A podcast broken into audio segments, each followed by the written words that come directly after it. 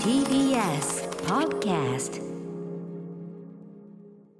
はい木曜日でございますこんばんはうな。いさんよろしくお願いしよろましすくお願いします。なんかね髪伸びたんじゃないのなんて言われててそうですねうんやっぱりあれですか美容院なんてのはもうそうそういけないみたいなことがあるんですか、あ、でも行きますよ。うんお用意あ伸ばしてたりするってことなんですかそうですね。うんでも思った以上にええ前髪というのはですね、うん伸びると印象がすぐ変わっちゃう。はい本当はいはい1センチ伸びるだけで確かに確かに、印象変わっちゃうので、えええやっぱりね美容院定期的に行かないとなんてえまあ普通の ことではありますけどね、うん普通のことですねうんうんうんはいはい歌丸さんはどうなんえですか？え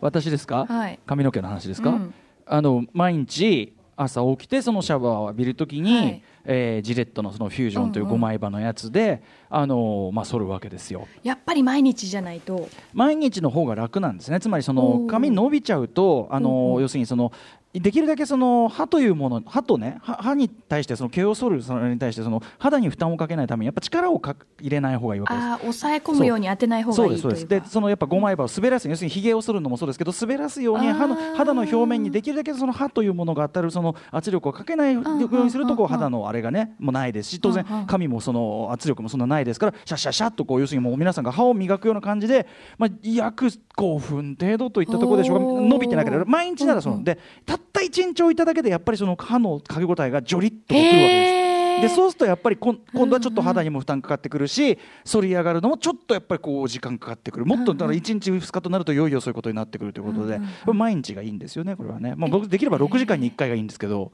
ああそんぐらいだから毎回1日終わる頃にはロン毛になっているという、ね、ランチタイムにはこう歯を歯を歯を磨くようにみ本当はやりたこいうやりたい本当本当ははやりたいぐらいですけどだからへー僕あのうないさんが前髪1センチでだいぶ印象変わるよねっていうんううん私もあのそうですよねさ歌丸さんが1センいやチ伸び1たらセンチなんかねもう1センチなんかロンもうロロン毛超えてもうなんちゅうのかな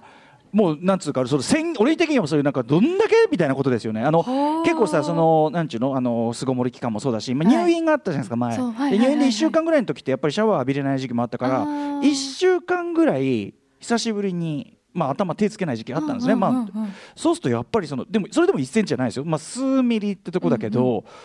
やっぱね、まあ、俺としては気持ち悪いね、もうその。へーあもうなんかもうなんつうの触り心地がうんなんかうわそううわ気持ち悪いあそれだいそうか例えば枕とかに触れうるん感じそもうきそうっそうそとうなんかチ変わっクてチくクるん感でつすようねかチクチク感つうかなんつうあーまあな不潔じゃないんですよ不潔な意味じゃなく、うんうんうなんんかかいかゆいっつうのかなわ、うんうんうんかります髪が伸びて伸びかけ、うんうんあはいはいうんこれ多分あの坊主にして伸ばしかけの人はわかると思でうもだけなどんねとなく想像つきますなんか多う分ん何かに触れるたんびにそうそうそうそう本来なかったそ感うだじねてこなかった触覚を感じるようになっちゃうそんだでねそうだね肌にで私そのスキンヘッドも要するにもう直なわけですから、まあはい自分でも頭マッサージ頭マッサージがめっちゃ気持ちいいんですよいやスキンヘッド絶対そうですよねもうそうですよね最高なのねでも髪の引っかかりとかもないし羨ましいそうれだかはらそういうのもあるから あのやっぱり髪伸びてくるとうわーっていうねだからそうそうですねのだから皆さん大変だなと思いますよ普通に。私たわし枕っていう、うんうんその頭に強い刺激を与えることで、ええそのすごい睡眠が良くなる枕を持ってるんですよほうほうほうほう本当たわしみたいな表面のたわし硬いのもうトゲトゲが痛いの痛くないのうわでも気持ちいいんですけど、うんうんただやっぱり髪の毛がちゃんとあってええ厚みがあるんで、ええ直に頭皮に当たらないんですよなかなか、あーまあでもそれでちょうどソフトタッチなんじゃん俺だとさ多いや分足りないんですよぐだからさーみたいなえすっごい気持ち絶対歌丸さん多分本当にあそうあそう全面でその気持ちよさ感じられる気がする私髪かき分けて、ええなるべく地肌に触れるように、こ う差し込むんですよ頭をその枕にそのあのーなんだそういうあのたわし型になってるやつに、あなたじゃああれだその天井にグリーンインフェルノ映しながあらそうたわしの上でたわしの上グリグリグリってやって そうそうそうぐりぐり頭こういいね刺激し視覚にも頭にも刺激たっぷりで、うんああそういや気もまた気持ちよかろうなとは思いますよね、うん何の話か分かんないですけど、はいまあそんな感じで日々過ごしておりますけど アフターシックスジャンクション After Six Junction. 6月4日木曜日時刻は6時4分ですラジオでお聞きの方もラジコでお聞きの方もこんばんは TBS ラジオをキーステーションにお送りするカルチャーキュレーションプログラム「アフターシックスジャンクション」通称アトロクですはい、えーパーソナリティのライムスター歌丸ですそして木曜パートナー TBS アナウンサーのうないりさですはいまあ、そんな感じで、まあ、非常にどうでもいい髪の毛の話から始まりましたけど、あのどうでもいい話で言いますとね、まあまあ、この番組全体ね、まあ、カルチャー、カルチャー、まあね、不要不急ってとこもありますけど、はいあのまあ、ゲームの話で言いますとね、うん最近は、えー私あの、ライフ・イズ・ストレンジの2、おあのうないさんは発売して、割とすぐ速攻そうですねクリアされましたもようねゆ注文予約注文してたので、えええはえい、もう発売日にそのままプレイ今やってるんですけど、はいまあ、いわゆるなんていうのかなあれはなんていうのアドベンチャーになるのノアベドラベノンベチルャー系ですよねのでもその、のストーリーをねずっとたつ辿っていくことですけどね、あのー結構ボリュームあるじゃないですか。そうですねあの今僕ね、えっと、全体で多分5章だよね、そうですねトータルで5五章あ章りのますはい、のうちの4章にようやく入ったぐらいなので、はいはいもう終盤うんでも1日少しずつ少しずつ進めて、まあ、はいなんかその連続ドラマ、テレビシリドラマシリーズを見るような感覚でというか、うんうんうんうんあの感じで進めてるんだけど、いやだから、うないさん、早くねと思ってクリア、いやあのあの手のゲームってうん止めどころがないじゃないですか、確かにずっとね、あの次ねドラマ的な引っ張りもあるから、ドラそマのの一シ気ョー見みのたい終にわりごとうんうんも、ショーの終わりでやめればいいのに、はい次気になっちゃうんですよ、終わらせ方が絶妙だから。わかりますわかりますわかりますよね、うんうんうんその特にその3章終わった後、うんうんとかも一番ね大きななね動きがあったところだしあーどうなるのそれこそ毎回テレビドララマよろしく毎回その一章終わるごとにあのスタッフクレジット入ったりしますもんねそうですね一回一回終わるんだけど、うううんいやそうなのよだからいやうないさん早くねと思って多分ライフイズストレンジは2日ぐらいで多分クリアしちゃいましたぶつかでもぶ結構ぶっ通し級やんないとぶっ通しですねですよね、うん 本当にうないそさうんだぶからアドベンチャーゲームってデトロイトとかもデそトうロなイんでトビすカけムスど、ヒューマンうんもうやるときは時間用意しないともう、うん私どうせだったら1日でクリアするっていう意気あー込みであの手のゲームはあそうプレイしますあじゃあ最初から時間取ってやってたわけだそうそう休みの人がないいるほどねそうかそうかいやでもすごくあの面白くやってて、うんあのまあ兄弟の話じゃないそうでですすかねで、まあ、お兄ちゃんと弟がいて、うんまあ、これはいいのかな言っちゃって弟側にちょっとこうちょっと特殊能力みたいなのがあって。あらすじでももともと書いてあるところだからまあ、いわゆる大丈夫超だと能思い力すまあねそういうアキラとかああいう的な感じですよ、でまあそれこそクロニクルじゃないけどすごく強い力を持ってしまった少年が、うんでもまだ精神的には不安定というかね、うん子供だしあとこの二人はねいろいろ事情があって、そうなんですよね完全に大人の庇護からねあの離れてというかうん逃げる形で社会からドロップアウトする形でうん逃避行をしてると、うんでお兄ちゃんはすごく弟に責任を持って、ううんん、なんていうか守ってあげたりとか教育しようとしてあげてるんだけどやっぱり弟がちょうど9歳10歳ねそうこのぐらいのタイミングでまあちょうどは、ね、反反抗抗期期とだいっう。たりちょっと難しいねね、あと年やっぱ齢りで暮らしがどんどんどんどんさそんな放浪生活してるから、うんやっぱり厳しくなるにつれて心も荒れてきて、はいどんどんどんどんそのお兄ちゃんの言うことを聞かなくなってきちゃう、うんでプレイヤーはお兄ちゃんの立場なんですよねそでうなんですよこういろいろ選択肢をしていく弟にどう接するあるいはそのお金もないからそういう時に、ね、ちょっとしたこう犯罪を働いてしまうのかどうか、うんそういうこう選択肢がでデトロイト・ビカム・ユーマンに比べるとなんていうかそれぞれのチョイスはいろいろあるけど、うんうんまあ、一応ストーリーの大筋はそこまで変わんない感じで進んでいくと思うだからどっちにしろ結局これさどっち選んでも結局悲劇的なことになるんでしょうと、まあそうですよねどんどん事態は悪くなっていく感じしますそようでね僕一人っ子だから、はいそのやっぱ兄弟めんどくさ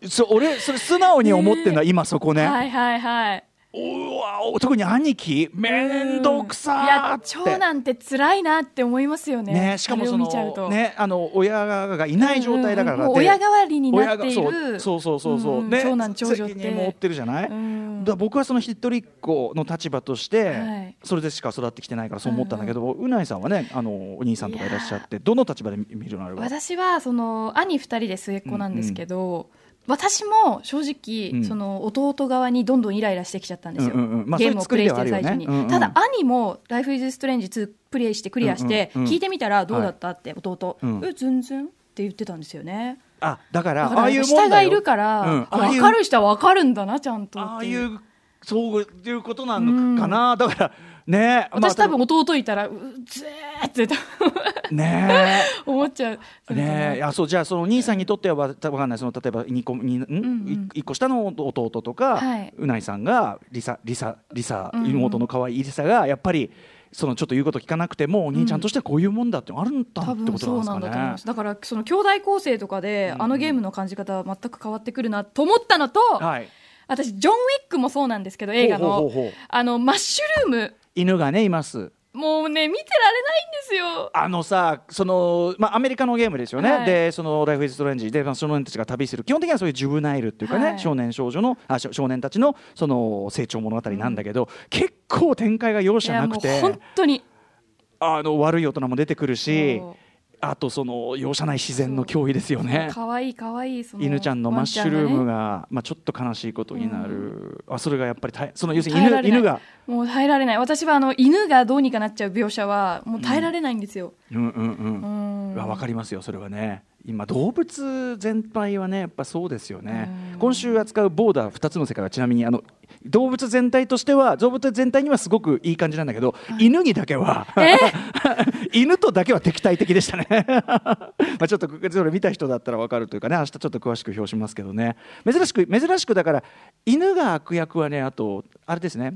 サバイバルファミリー見たことありますあ、あります。え、鬼、お悪役で出て悪きま役しとたはっけ言わないけどでもクライマックス近く思い出してくださいあの可愛い犬ちゃん可愛いっつってでいたら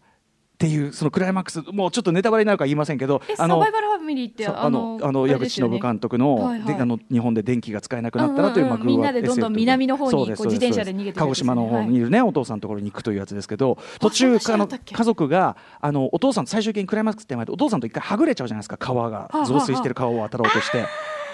こん泳なぐ、泳ぐところ。そうそうそうそうい泳ごうとして、はいはい荷物を運ぼうとしてお父さんとだけはぐれちゃうと、はいはいで、えー、とお母さんと、えー長男と長女この3人だけになっちゃう、そうこうするうちに、えー、とお母さんがちょっと崖から落っこちて足も怪我しちゃうとで骨折しちゃうこの足の曲がり方とかめっちゃ矢口忍監督本当容赦ないんだけどで話深津深津絵里さんがお母さんででそそうですよねこに、うんそこに犬ちゃんが1匹来るとあら可愛いわねなんて言ってるとっていうことなんです私すっかり忘れちゃってる。そのでシーンもうもうダメだってなったとこでのこれはでもサバイバルファミリーこれ本当に見事なもうあっと驚く発想の転換というかああなるほどというこう救いのテクあのいわゆるこうラストミニッツレスキューというかね最後の瞬間にパッという助けがああすごいこれはアイデアだっていうねあれでねぜひちょっとちょっと忘れてあんだっ見たら直します。あれ近年映画で出てきた犬描写の中で俺一番怖いやつですねこれねえちょっと見直さなきゃ。あのはい最初は可愛いだけうんうんうんうにんみたいな感だじしでだしあの首輪もつけて要するにその飼い犬だったりか飼われてたやつなんだけど、要するにこの事態がめちゃくちゃになっちゃってあ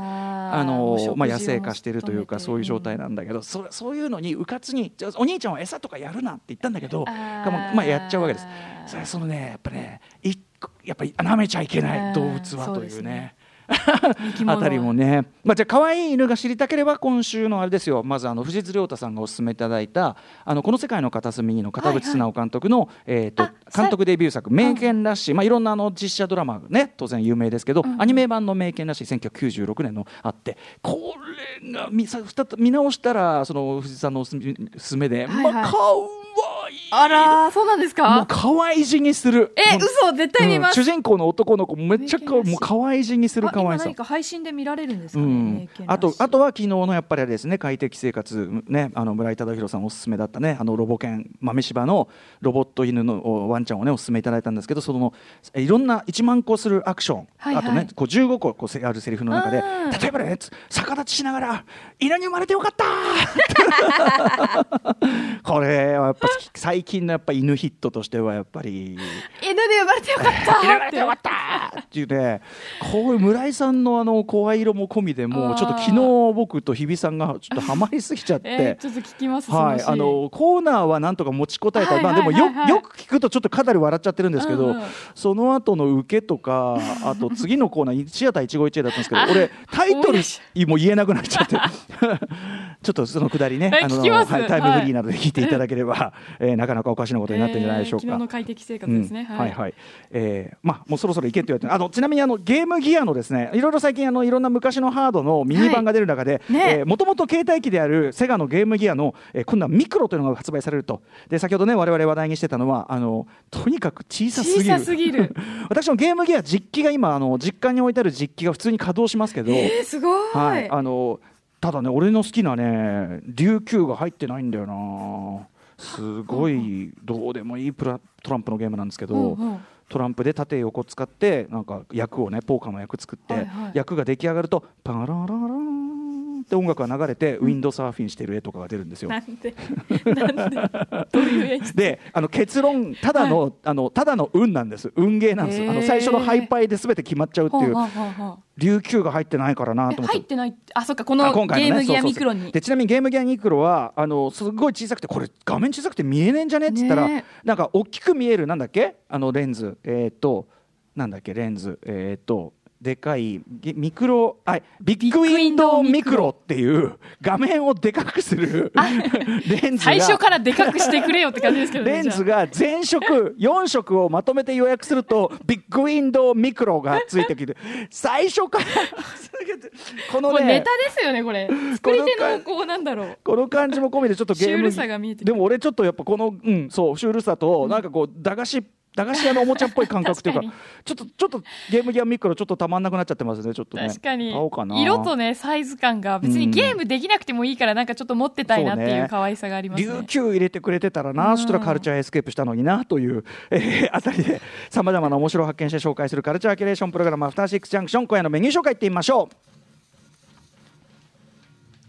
この後すぐ新型コロナウイルスに立ち向かう人々を応援するプロジェクトカルチャーの逆襲です今夜はおとといおよそ3ヶ月ぶりに開館した東京上野の東京国立博物館東博の最新状況について、えー広報室長の浅見亮介さんにお話を伺います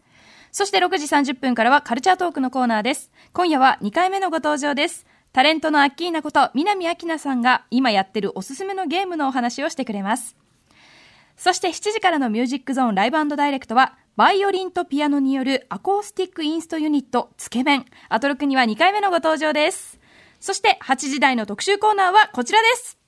アジアのストリートで踊れアジアンダンスミュージックジャンクションベトナムインドネシア編 by 高野万所はい、えーアジア各地の最新ダンスミュージックを紹介していくこのシリーズ今夜お送りする地域はベトナムそしてインドネシア、欧米とは違う独自に発展したアンダーグラウンドダンスミュージックの世界 DJ の高野万所さんにはだし食材味付けという独自のロジックで分かりやすくこの音楽シーン最新音楽シーンを解説していただきます、はい。番組ではリアルタイムでの感想をお待ちしております。アドレスは歌丸アットマーク tbs.co.jp 歌丸アットマーク tbs.co.jp です。読まれた方全員に番組ステッカーを差し上げます。また各種 SNS もフォローしてください。それではアフターシックスジャンクション行ってみよう